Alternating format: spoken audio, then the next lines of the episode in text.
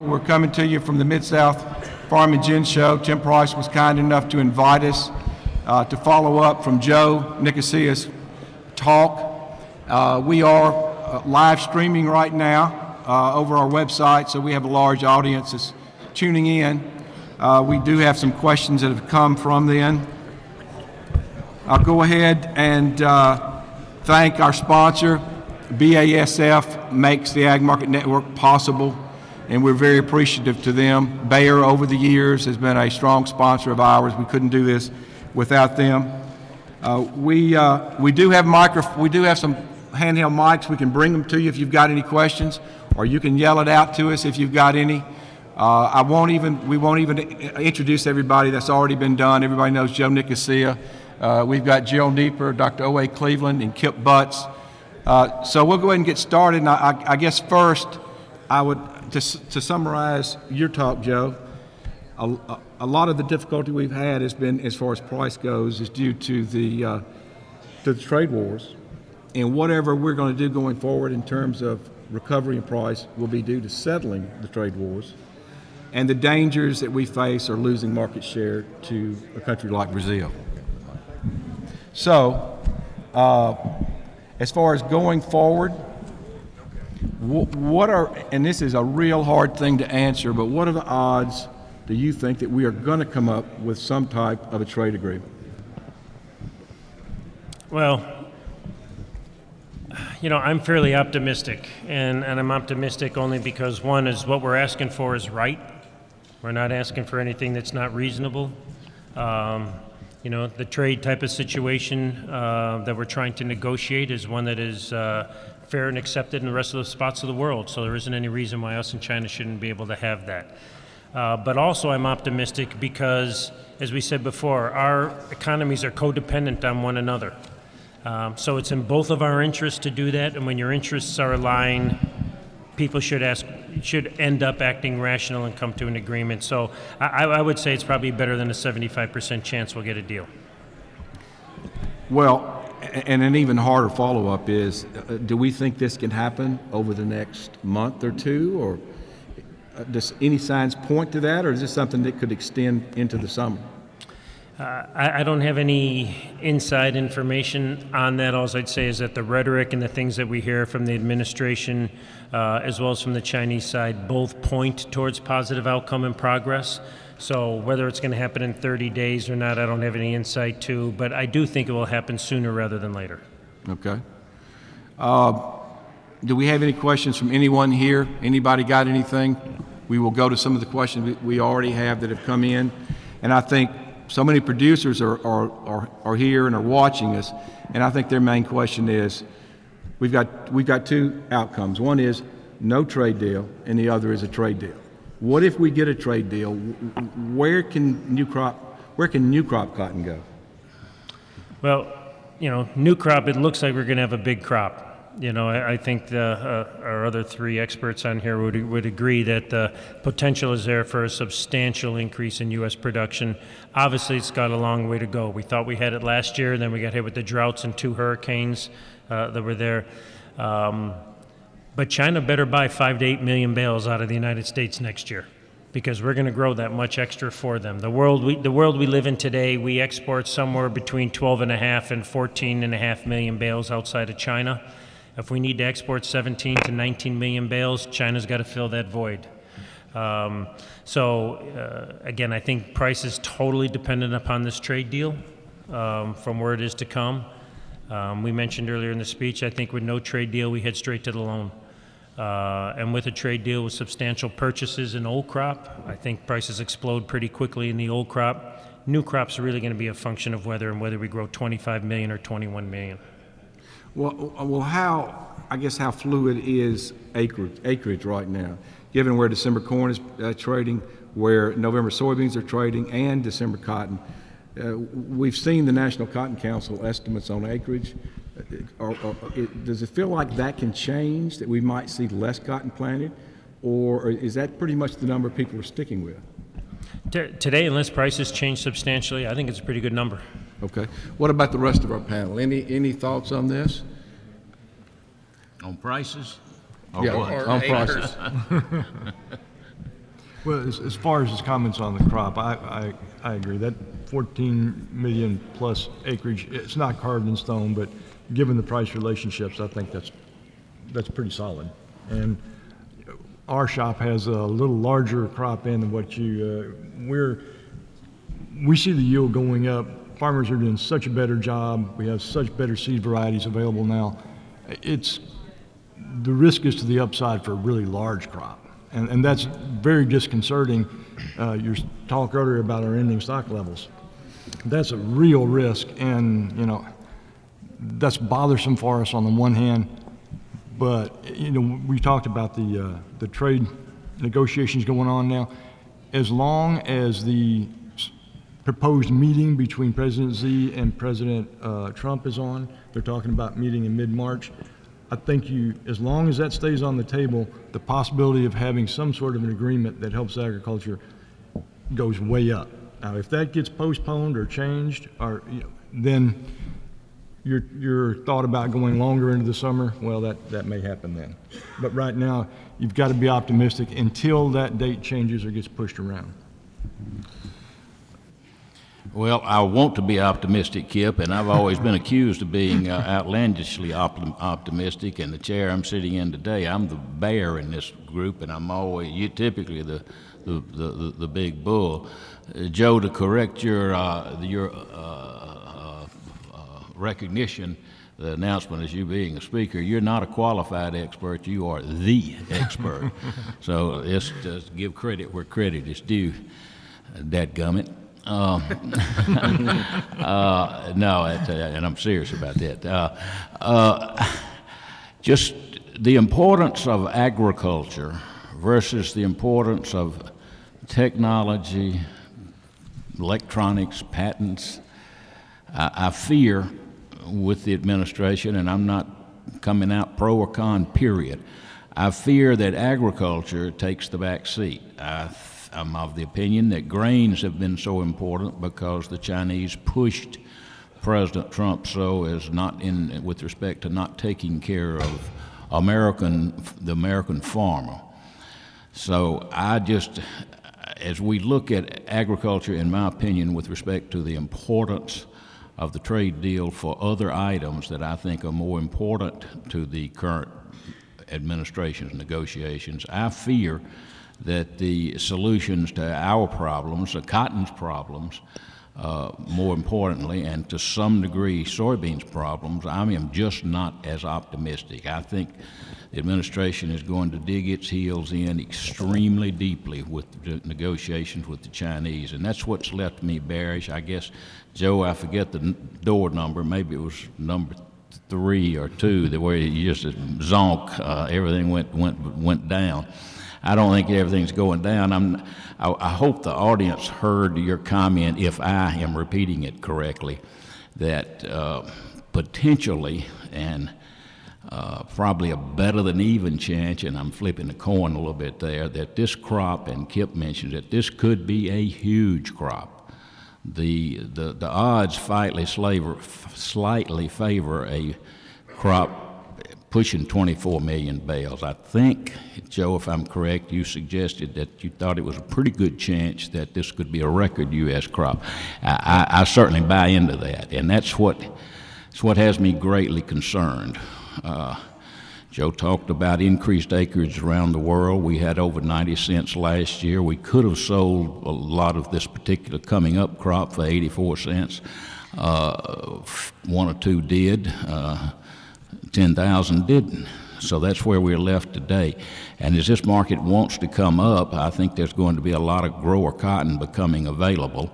Uh, and the longer we wait through mid March, the end of March, the end of April, growers will get nervous and begin selling on any uptick, and as a consequence, it's just going to flood the market.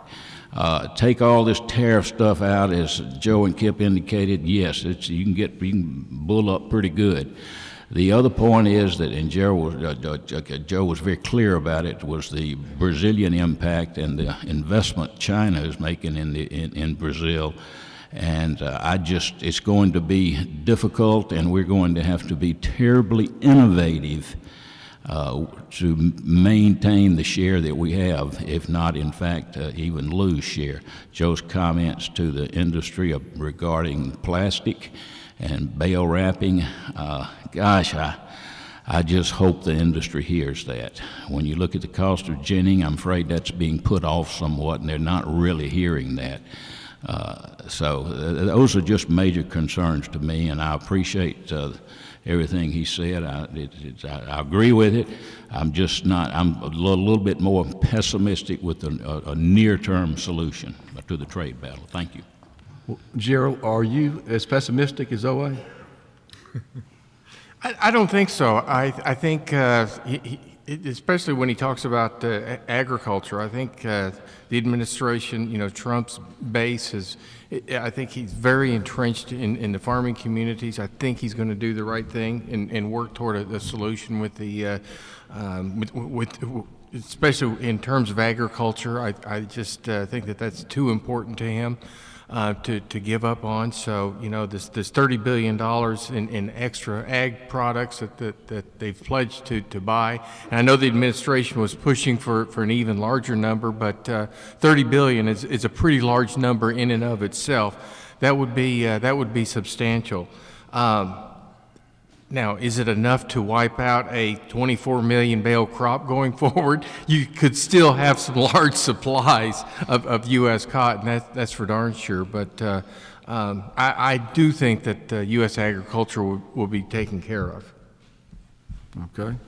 Uh, Jarral, I'd just say that's a little bit different way to look at it. It's the right way to look at it, but I, what I'm suggesting is that the administration takes these hundreds of billions of dollars in of, of tariff revenue that they are extracting from the Chinese, and maybe that's the way they take care of the American farmer in the format of other programs that, uh, you know, such as that we had this past year, the six cent payment, the whatever it was, I forget now, dollar, a dollar and a quarter payment for beans. Uh, there's a lot of money the U.S. is raking in on in collecting from the on, for- on the Chinese side. So that money is there to be spent somewhere, and I doubt if it's going to go to the national debt. Maybe the wall. Maybe it'll go hopefully for the wall. Well, if we do get a trade deal and old crop takes off and leads the way, uh, and we get new crop into the high 70s, do you advise farmers to, to be hedging? Yep. Uh, So just, uh, is that you're feeling, high 70s is sort of the area, or is it, is it 76, 77? Have you got any feel Well, for that? again, you're, you're asking it, uh, you know, March 1 before we planted a seed, right? So if, if, if the crop's going to be in this uh, 22 and a half to 24 and a half million bales, then a mid-70s price with a crop that size is, is more than fair. So yeah, they should be looking to, to hedge. And, and, and in that scenario, if you get a trade agreement and new crop, uh, current crop would, and to use your words, are likely explode on that case, December will be dragged up with it to a degree. And you just, that becomes dangerous and you just have to scale on the, on the way up. But you're starting at 76, 77 cents if current crop runs, uh, you'd have to, you'd have to get some stuff down there. And then scale it in from there. Yeah, my opinion. Great. Okay, trade deal, where does old crop go? With a trade deal, Yeah. I I think it can go pretty high.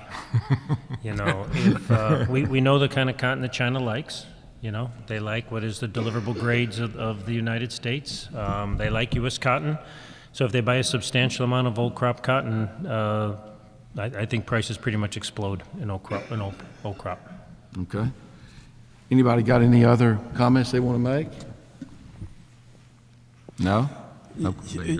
I've got a question for Joe. U.S. domestic consumption, USDA, you know, reduced uh, uh, U.S. consumption here recently, and I haven't talked to uh, anybody in the domestic mill sector lately. What what are they saying from a domestic mill sector? Is business is just horrible, or Well, I think not just the U.S. Uh, domestic business, but textile business in general is on a wait and see path right now, right? Because they have a great deal of uncertainty that we're just talking about. Because it's not just United States China trade uncertainty that exists, it's trade around the world that causes this uncertainty. People don't know where to source their products from because they don't know if they're going to be paying tariffs or not paying tariffs, which countries they should be getting them from. And consumers are also concerned. You know, we've had volatility in the stock markets, we've had volatility in the currency markets. Um, so I think clarity will be uh, one of the best um, benefits that we'll have when we get a trade. The trade deal in of itself will be good, but the optimism and clarity for both businesses and consumers, I think, will really provide an extra benefit that's there. As I said in my speech to where it is, I, I think it'll be very interesting to watch Chinese cotton consumption with a deal because uh, we know that cotton fibers have continually tried to make some inroads now against man-made fibers, both from a sustainability standpoint, uh, as well as some of the other concerns we have with what's happening with our water systems, with uh, uh with some of the man-made fibers uh, uh, getting into our water, into our fish. Um, so I think we're poised in cotton to see a record U.S. record world consumptive number coming forward. Now it's going to take some time uh, that's there. But that's my hope is that when we get a deal, we don't just get the trade implications, we also get economic implications, which will provide tailwinds. You know, we have such a great sustainable story, I think, in cotton relative to the man made fibers, and it's just so hard to break through the noise of cheap polyester prices. um, and I don't know that anybody sees polyester, you know, polyester prices rising anytime soon. Or d- do you?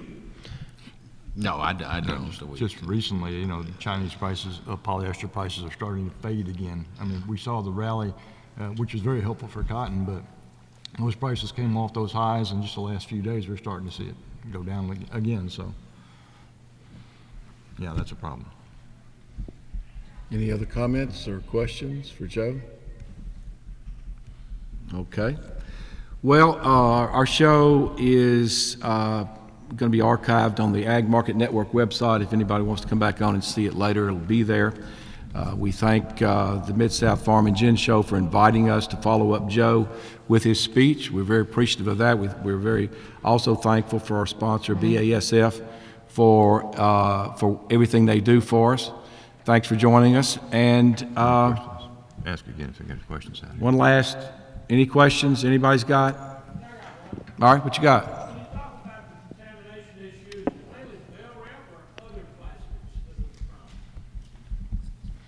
Well, from what we usually see, it's usually coming from bale wrap. You know, we've had some of the problems in the past from um, contamination in the field, whether it be from bags that were uh, from you know just uh, randomly blown in by wind, things to that extent. But the problem that we have today that we have to be very cognizant of is mostly from the bale wrap. You said polypropylene. Is that the woven bag? We have polyethylene, we have the polypropylene, we have the woven bags that are there. You know, I, I do think it's interesting if we'll ever go to a cotton bag uh, for covering. It is more expensive. Um, but there are some real benefits to using a cotton bag. One is that obviously it prevents contamination that's there, but it also increases cotton consumption. you know, by the same time, it gives us some uh, some real increase in the ability to both on the non-woven and woven side, on the cotton side, to increase our consumption. It's currently not quite as economically uh, viable as it would hope to be. Um, but if we continue to make progress, I'd like to see us move, move, move even more towards a, a cotton bagging. I have another question. Yeah. Certainly. I would say to you gentlemen that the situation out in the country is all over the board. I have one neighbor who are premier cotton growers and raised 700 acres last year, first time since 2011, do not own a picker.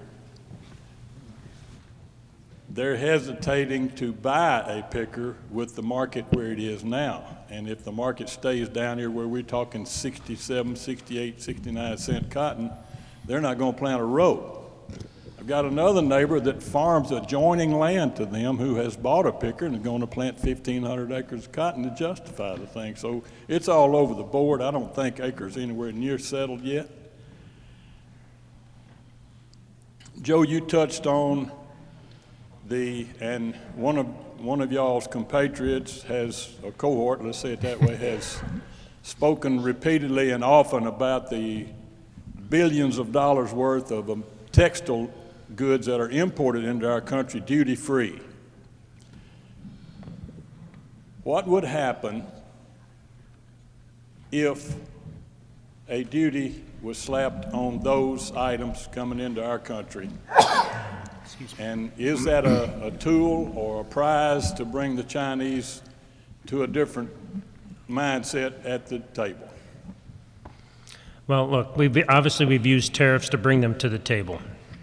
Um, My concern is that if we do do that on the textile product side, is that not only obviously will it be a situation where tariffs will be applied to cotton still, where they won't be buying our cotton, but it will also hurt their textile industry, which means they'll be using less cotton in general, uh, not just of U.S., but of other cottons too, and that will back up into the system. You know, I toyed with the idea of uh, floating the idea by that the U, uh, our imports of Chinese textile products would have the 25% tariff unless it was made with U.S. Uh, U.S. goods and U.S. cotton, and then it'd be tariff-free. So that would be completely offsetting the 25% tariff going into their countries. If it was made with U.S. cotton, it comes in tariff-free. That seems pretty fair to me. Uh, So hopefully, we won't get to either one of those situations, and we'll find a nice solution uh, in trade going forward. But if we get a 25% tariff on apparel and textile products into the United States, um, as I said, I think prices are going to collapse. We'll head straight to the loan, and it and it won't be good for the uh, cotton community here in the United States.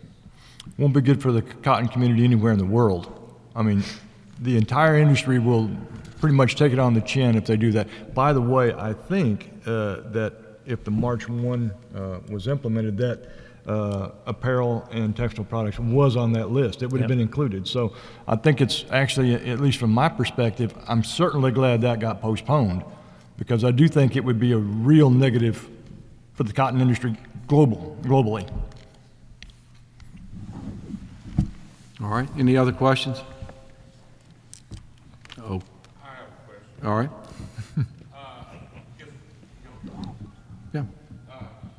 If we make a trade deal with the Chinese government, and that increases U.S. cotton sales, takes some of this inventory off, do you think that makes well some of the interest and our market lost, the Brazilian market?